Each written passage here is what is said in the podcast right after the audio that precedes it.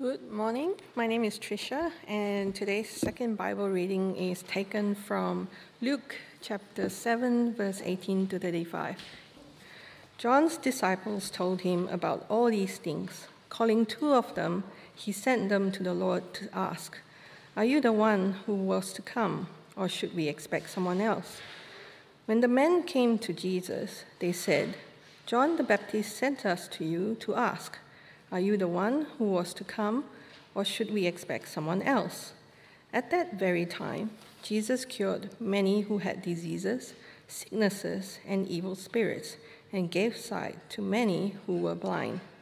So he replied to the messengers Go back and report to John what you have seen and heard.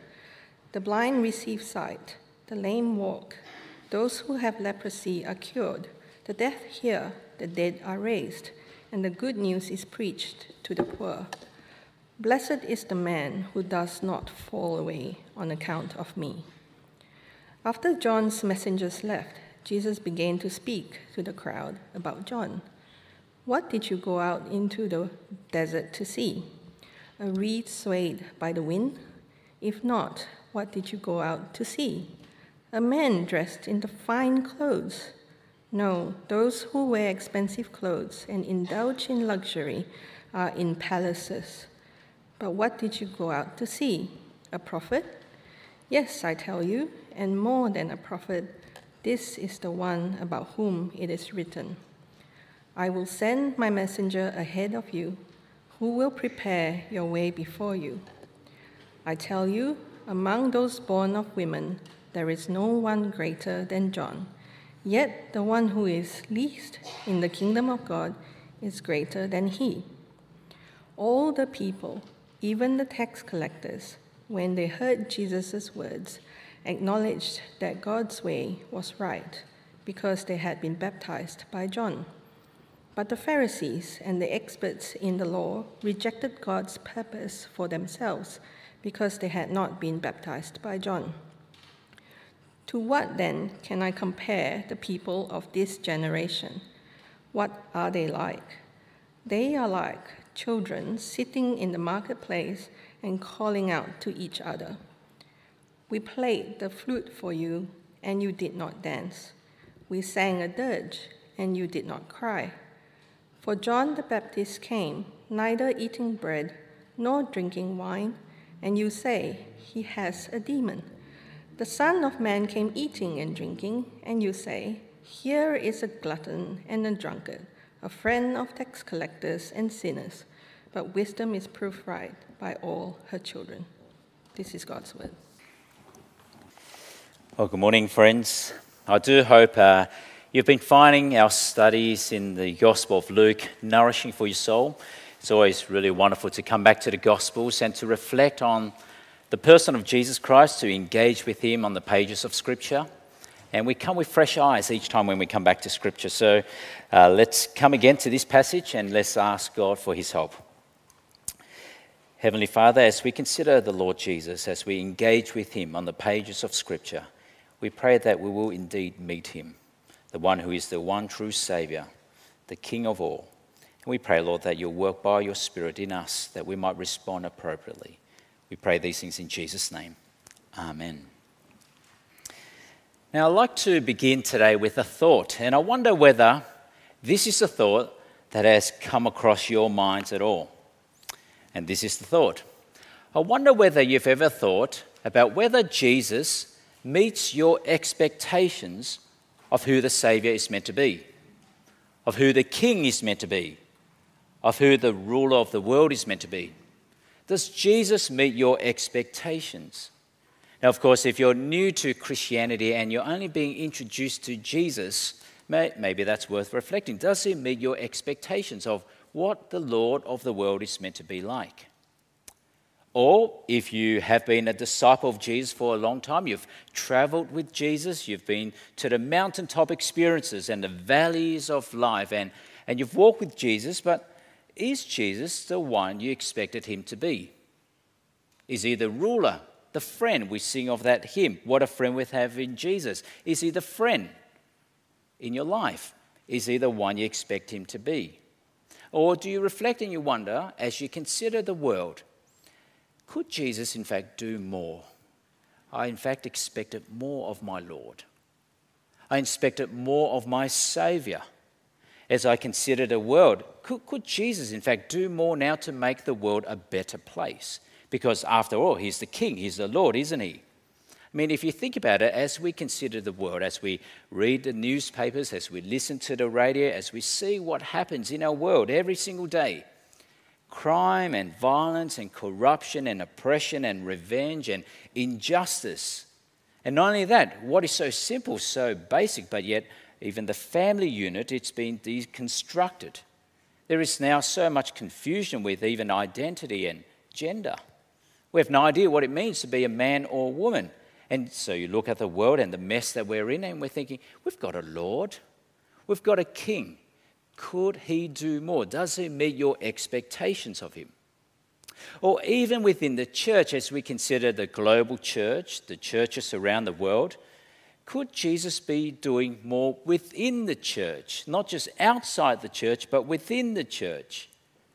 I mean, if you have been up to date with the news, just about 10 days ago, last week, do you hear about what happened in the Church of England in the UK?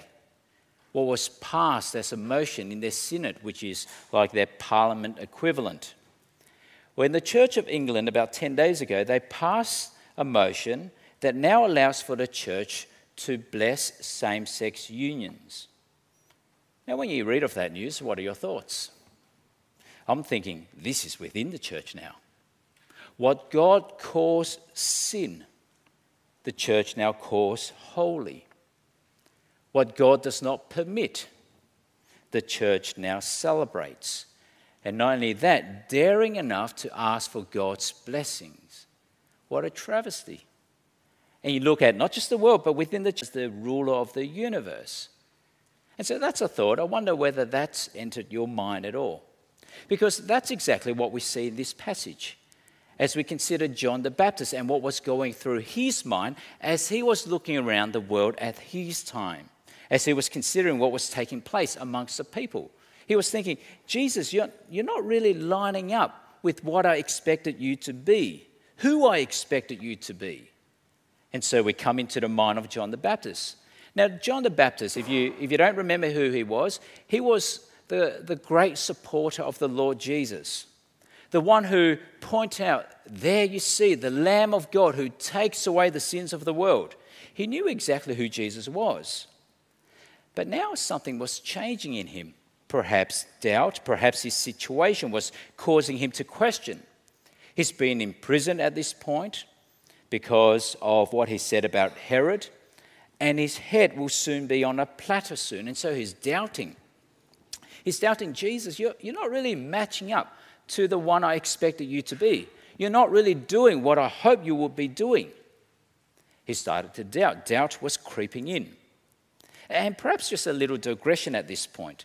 If John the Baptist baptized Jesus and he was doubting, I suspect we too find ourselves in that situation where we doubt.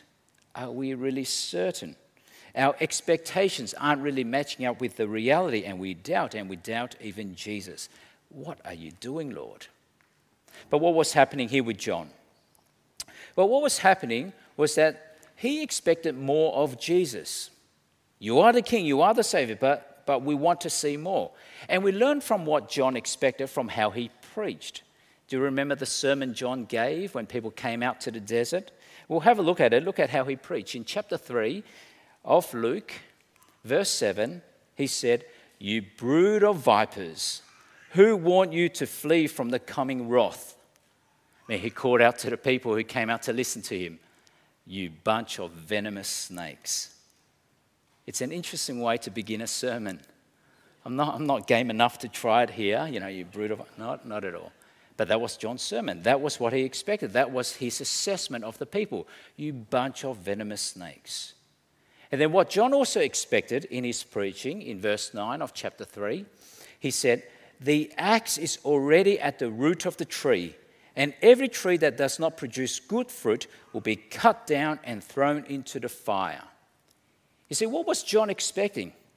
He was expecting Jesus as he was coming into this world and as he was going about his ministry. He was expecting Jesus to swing the axe.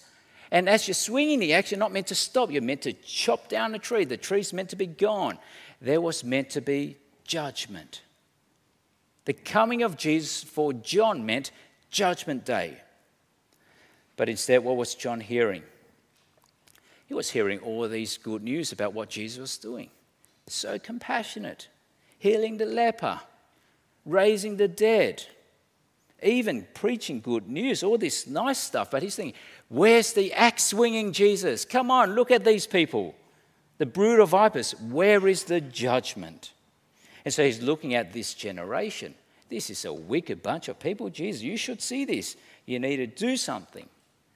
And so that's why what he did in this passage, he sends two of his disciples to Jesus and to ask Jesus, look at verse 20, Are you the one who was to come, or should we expect someone else? He's questioning, You're not really meeting my expectations of the Messiah. I want to see a bit of the fury of God.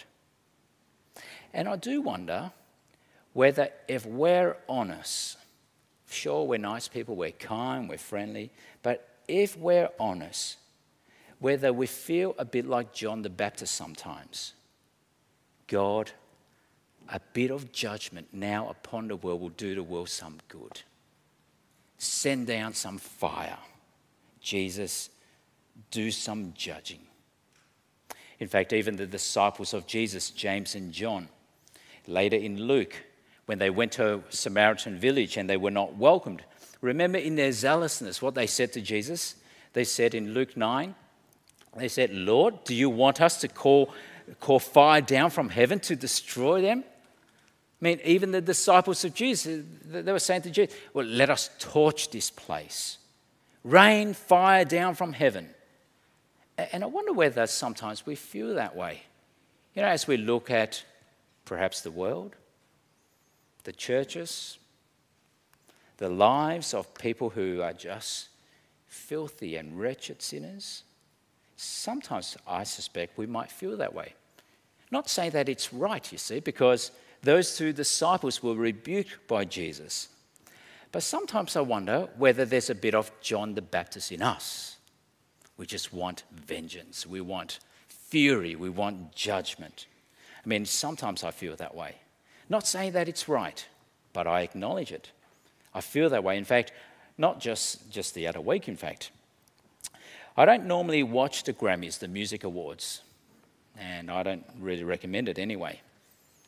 But this past week, I read an article from the Gospel Coalition, and if you haven't heard, one of the winning performances was a song called Unholy. And everything about the performance was absolutely unholy one of the singers dressed up as Satan, and the performance was somewhat a satanic ritual. Of course, it was just a performance, they're in costumes, it's not for real. But it does reflect something of what our society applauds. It reflects something of the heart of society that we would think that is good enough to give an award to. I mean, I was horrified.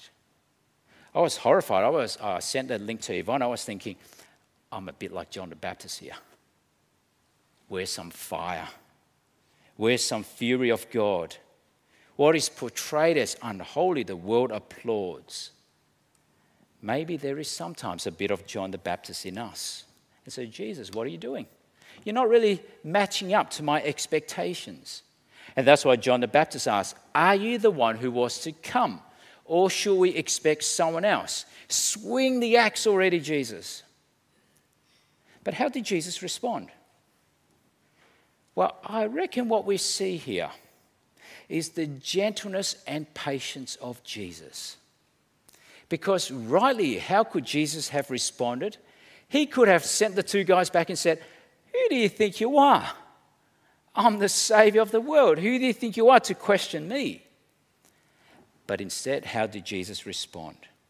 He directed them to what they have seen and heard. Look at verse 22 with me. Verse 22. the blind receive sight, the lame walk, those who have leprosy are cured, the deaf hear, the dead are raised, and the good news is preached to the poor, the unworthy, the despised, the outcast. Now, why did Jesus respond it that way? Because you see, Jesus was showing them what they should have been expecting. I mean, John was expecting judgment. Come on, show us some fire. But Jesus was directing their attention to this. You should have been expecting this. There is salvation that is to come with me.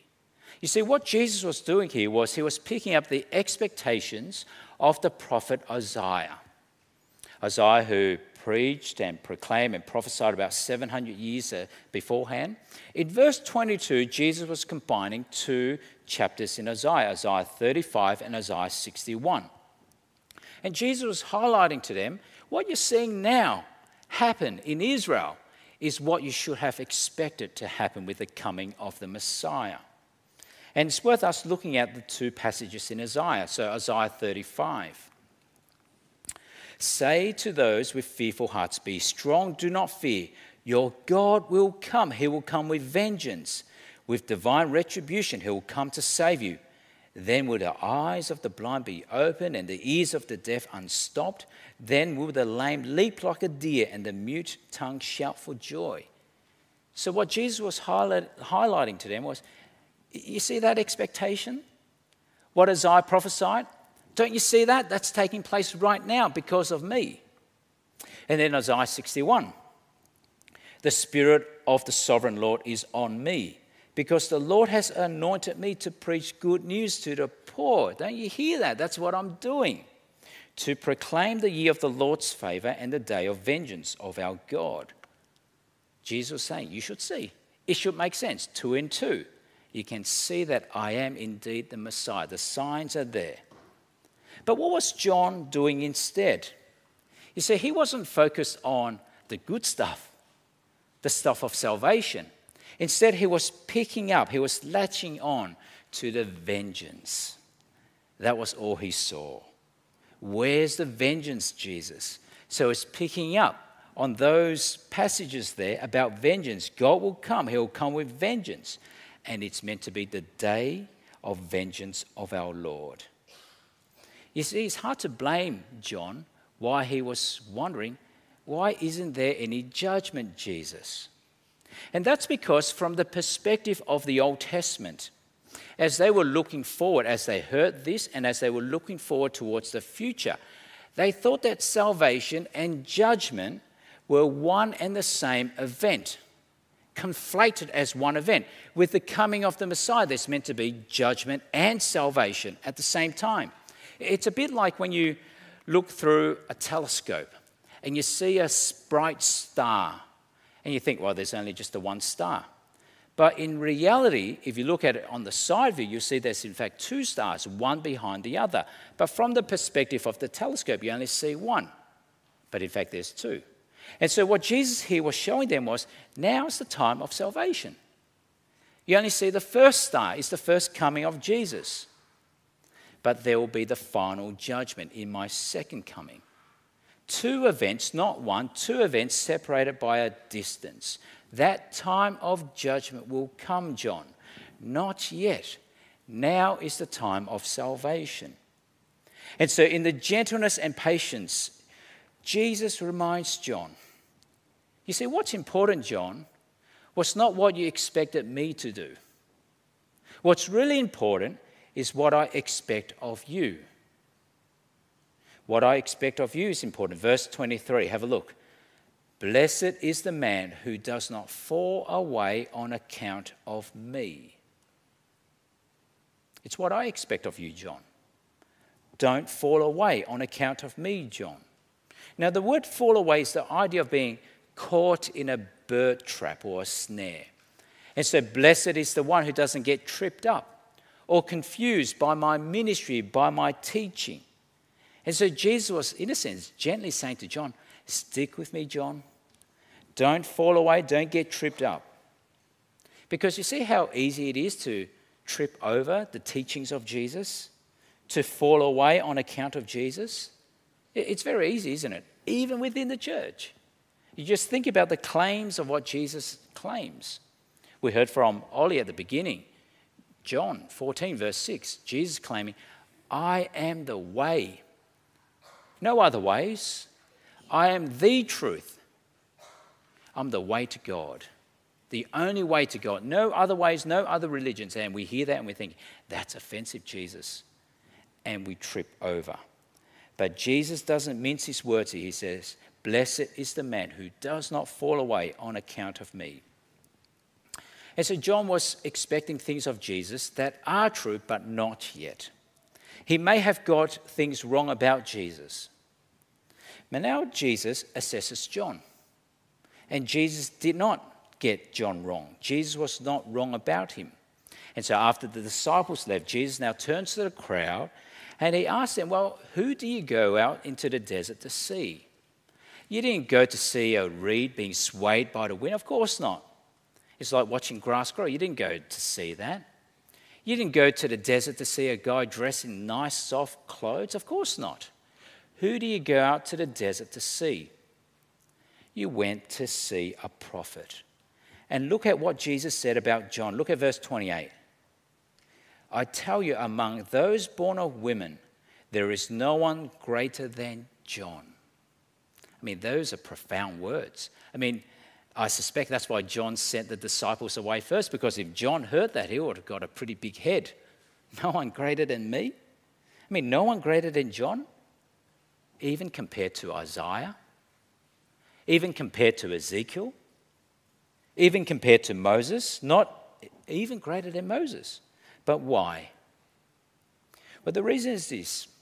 You see, out of all the Old Testament prophets, John stood as the last of them, on the cusp of the coming of the kingdom of God. Out of all the prophets, they longed to see the day of the Messiah, but it was only John who, who got to see the Messiah. It was only John who got to point out the Messiah, and it was John who got to baptize the Messiah. You see, his greatness was not because of his abilities or his personality, but because of his proximity and his relationship to Jesus. You see, he got to see far more clearly than all the prophets before him. And then look at what Jesus said next. He made a statement about John, but now almost contradicting what he just said. Verse 28 again. Yet the one who is least in the kingdom of God is greater than he. Now, what does that mean? What does that mean? I heard uh, quite a lot of discussions amongst our growth groups. what does that part mean? Well, you see, as great as a prophet John was, he belonged to the time of the promise. They were still looking forward to see God's grand plan of salvation. They did not see how it would take place. They belonged to the time of promise. But the least in the kingdom, those who are of no significance, the prostitute, as we'll read of next week, the sinner, the child, of no worldly worth at all, but they get to see the grand plan of God's salvation plan. They get to see not just the time of promise, but the time of fulfillment in the death and resurrection of Jesus Christ. They belong to that time, and that's why they'll be greater. Uh, I like how R.C. Ryle puts it. He said, The child who knows the story of the cross possesses a key to religious knowledge which patriarchs and prophets never enjoyed, even John the Baptist. They did not see God's grand plan, but the least after the death and resurrection, they got to see it. It was still future for John, but a reality for even us today. And so, what Jesus speaks of here is actually involving us, about us, the least in the kingdom. We see how God loves us in sending his Son to die on the cross, to come back to life again. We see the extent of God's love. We are the least, but we see it.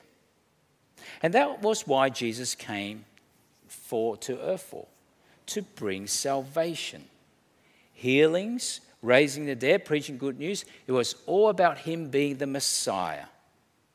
And so he's reminding John, judgment will come, don't you worry. but not yet. Salvation first. And so Jesus was effectively saying to them, Your expectations, right, but the timing was wrong. And now they should have been excited about that. They should have been over the moon. But what does Jesus now think about that generation? What was that generation like? Because now he's just assessed John. Now he's going to make an assessment on that generation. And he paints this beautiful picture. It's a picture of what that generation was like. He picks up the picture of children playing in the marketplace. In fact, childish and stubborn children playing in the marketplace. Look at verse 32. Verse 32 They are like children sitting in the marketplace and calling out to each other. We played the flute for you, and you did not dance. We sang a dirge, and you did not cry. And so we're meant to imagine there a bunch of children playing games, playing makeup, dress up. You know, the kids, the ringleader say, Well, let's play weddings. Let's play weddings, kids. And I'll play the flute, you know, two, two, two, the flute. You be the bride, you be the groom. The rest of you dance. Dance like you're happy. We're at a wedding. And then you've got some kids saying, I don't want to dance. I don't want to be happy. I'm sad. I don't like this game. I don't like it at all. I, I just want to be sad. I'm, you know, I'm not happy at all. I don't want to. And then the ringleader said, Well, you don't want to play weddings? Well, let, us play something else then. You're sad, so let's play a funeral game. I'll play a dirge. I don't know what type of instrument. Let's, let's bring out the bagpipes. We'll have a funeral procession. Now, kids, let's all be sad. Let's all be sad. Let's all weep and wail. And then the same group of kids, well, now I don't want to be sad. I don't want to cry. I want to be happy. In fact, I want to break dance at this funeral. And so these kids are stubborn, obstinate. They're doing the complete opposite of what the music was. And so, do you see what Jesus was saying about that generation? It's a beautiful illustration. You are an obstinate, stubborn people who just won't play games. John the Baptist came playing a dirge. It was sad. It was about judgment. Look at verse 33. For John the Baptist came neither eating bread nor drinking wine, and you say he has a demon. And they're not joining in with John. In fact, they're accusing John. But then Jesus comes along and he's playing a flute. Verse 34 The Son of Man came eating and drinking, and you say he's a glutton and a drunkard, a friend of tax collectors and sinners. They should be happy with him. The bridegroom has arrived, but they say, I'm not happy. I don't want to join. In fact, how can he eat so much and drink so much? He's a glutton. I do not want to dance to the beat of Jesus or sing to the tune of John. Why? What was Jesus saying about that generation? Why did they not want to join in? Well, it shows something about the human heart. I want to do it my way. I want to make my own music. I expect things to be done my way. I want you to follow my lead. I play, you dance. I, I make the music, you sing. I lead, you follow me. I want to be boss. I don't want to dance to the music of Jesus. But then in the end, our final verse, verse 35 but wisdom is proved right by all her children. It'll be seen as right if you go with Jesus, if you're in sync with Jesus, if you dance to his music if you don't fall away on account of me, Jesus says, if you dance to my music and move to my beat and sing to my tune, you'll be shown to be wise because you'll have salvation. And so that was that generation. John was expecting judgment. Jesus says, not yet. Salvation first. But it was a generation that was unresponsive. Now, I want you to think about us now, our generation, 2023. Do you think it's got, gotten better or worse? What do you reckon? Is our generation today more holy or less holy? More wicked or less wicked? Or even think about how Australia has changed over even just the last decade or the last few decades. If you remember growing up here, how much has it changed? What is this generation like? In the book The Fountain of Public Prosperity, a book I've been reading, is really thick and I'm still making my way through it, by Stuart Piggins. He looked at the influence of evangelical Christians in Australian history and he said, At the birth of the Australian nation in 1901, overwhelmingly, most thought of Australia as a Christian nation. But more fundamentally than that, not most, but perhaps all Australians were Christianized in terms of values by the socialization generated by the churches. Is our Australia now same or different to that? 1901. Has the generation changed? I mean, Christian values, which was once the bedrock of Western civilization, the good of society, honesty, integrity, understanding the family unit as the building blocks of society, the Ten Commandments. Now, today, what's happened? Well, what should be the bedrock, but now it's pushed towards the periphery, marginalized, in fact, what was once so good, now even called evil. And if the Church of England or the Grammys is anything to go by, we see the reverse today. What is wicked, depraved, is called good by society. And so, what is our generation like? Are we in sync with Jesus? Are we dancing to the music of Jesus? Or are we crossing our arms saying, No, I'm not playing that game? I want to be sad. Or I want to be happy. I just don't want to do what you're telling me to do. Are we singing his tunes? Are we moving to his beat? Are we following his lead? Because if we open our eyes, we can see our generation does not want to do that at all. Our generation wants to make our own music. John the Baptist, there's perhaps a little bit of him in us. And so we again come to Jesus Lord, you're the ruler.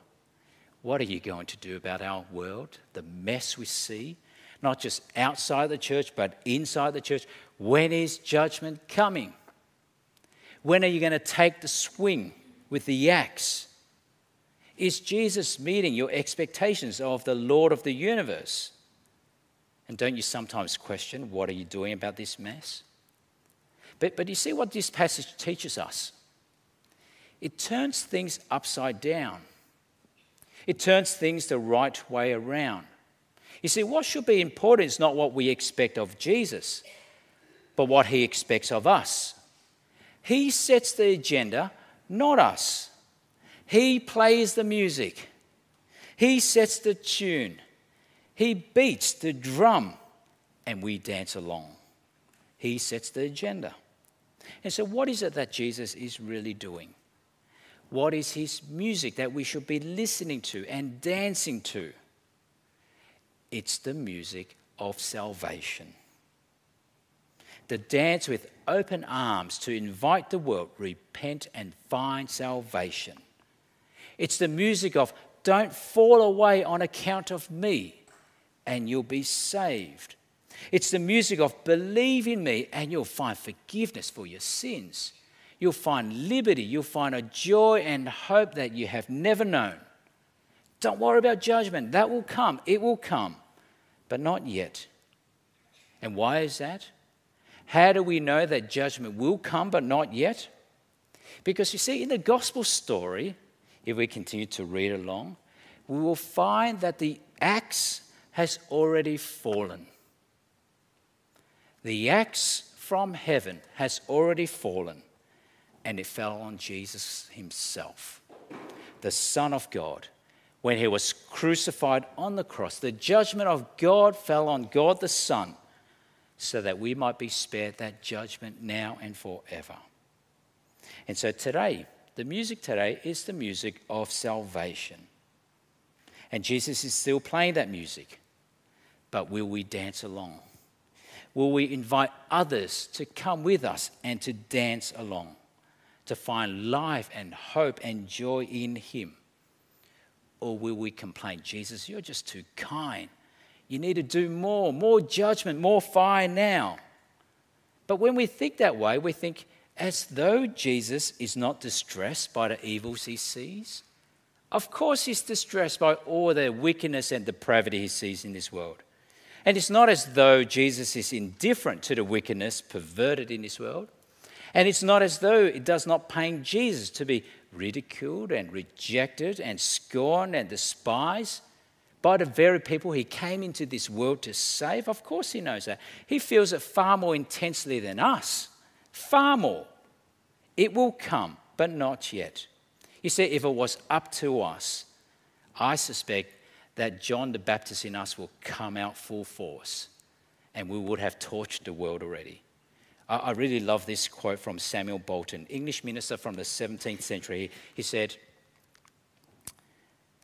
If but any tender hearted man should sit one hour in the throne of the Almighty and look down upon the earth as God does continually and see what abominations are done in that hour, he would undoubtedly in the next set all the world on fire if we got to see from God's perspective, we'll set the world on fire.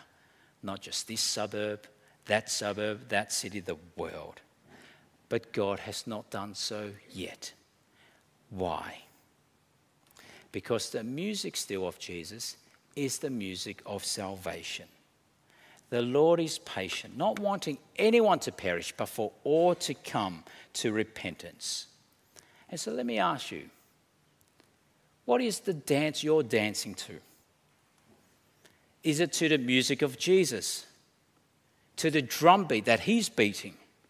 To the tune he's playing? Or is it something else? You see, it affects how we relate to our world because, you know, that John the Baptist, we need to quash that. No. We can't look at the world and have our arms crossed and think, oh, that is wretched. That is so evil. Damned be you fire from heaven. No, not at all. Instead, our posture to the world, if we're in tune with the music, is we need to call the world to dance with us. Dance with us. Repent. The Church of England, you have done wrong. Repent. That singer at the Grammys, that is not right. Repent. Dance with us and find salvation in Jesus Christ. And when we do, we are in fact beating along with the heartbeat of God. Let's pray. Heavenly Father, we thank you and praise you that even today is the day of salvation. And so help us, Lord, to dance rightly, in tune with Jesus, in sync with Him. As He plays the music, we dance with Him. As He plays the tune, we sing with Him. We pray, Lord, that we'll be people used by you to call the world to repentance and even ourselves. And we pray these things in Jesus' name. Amen.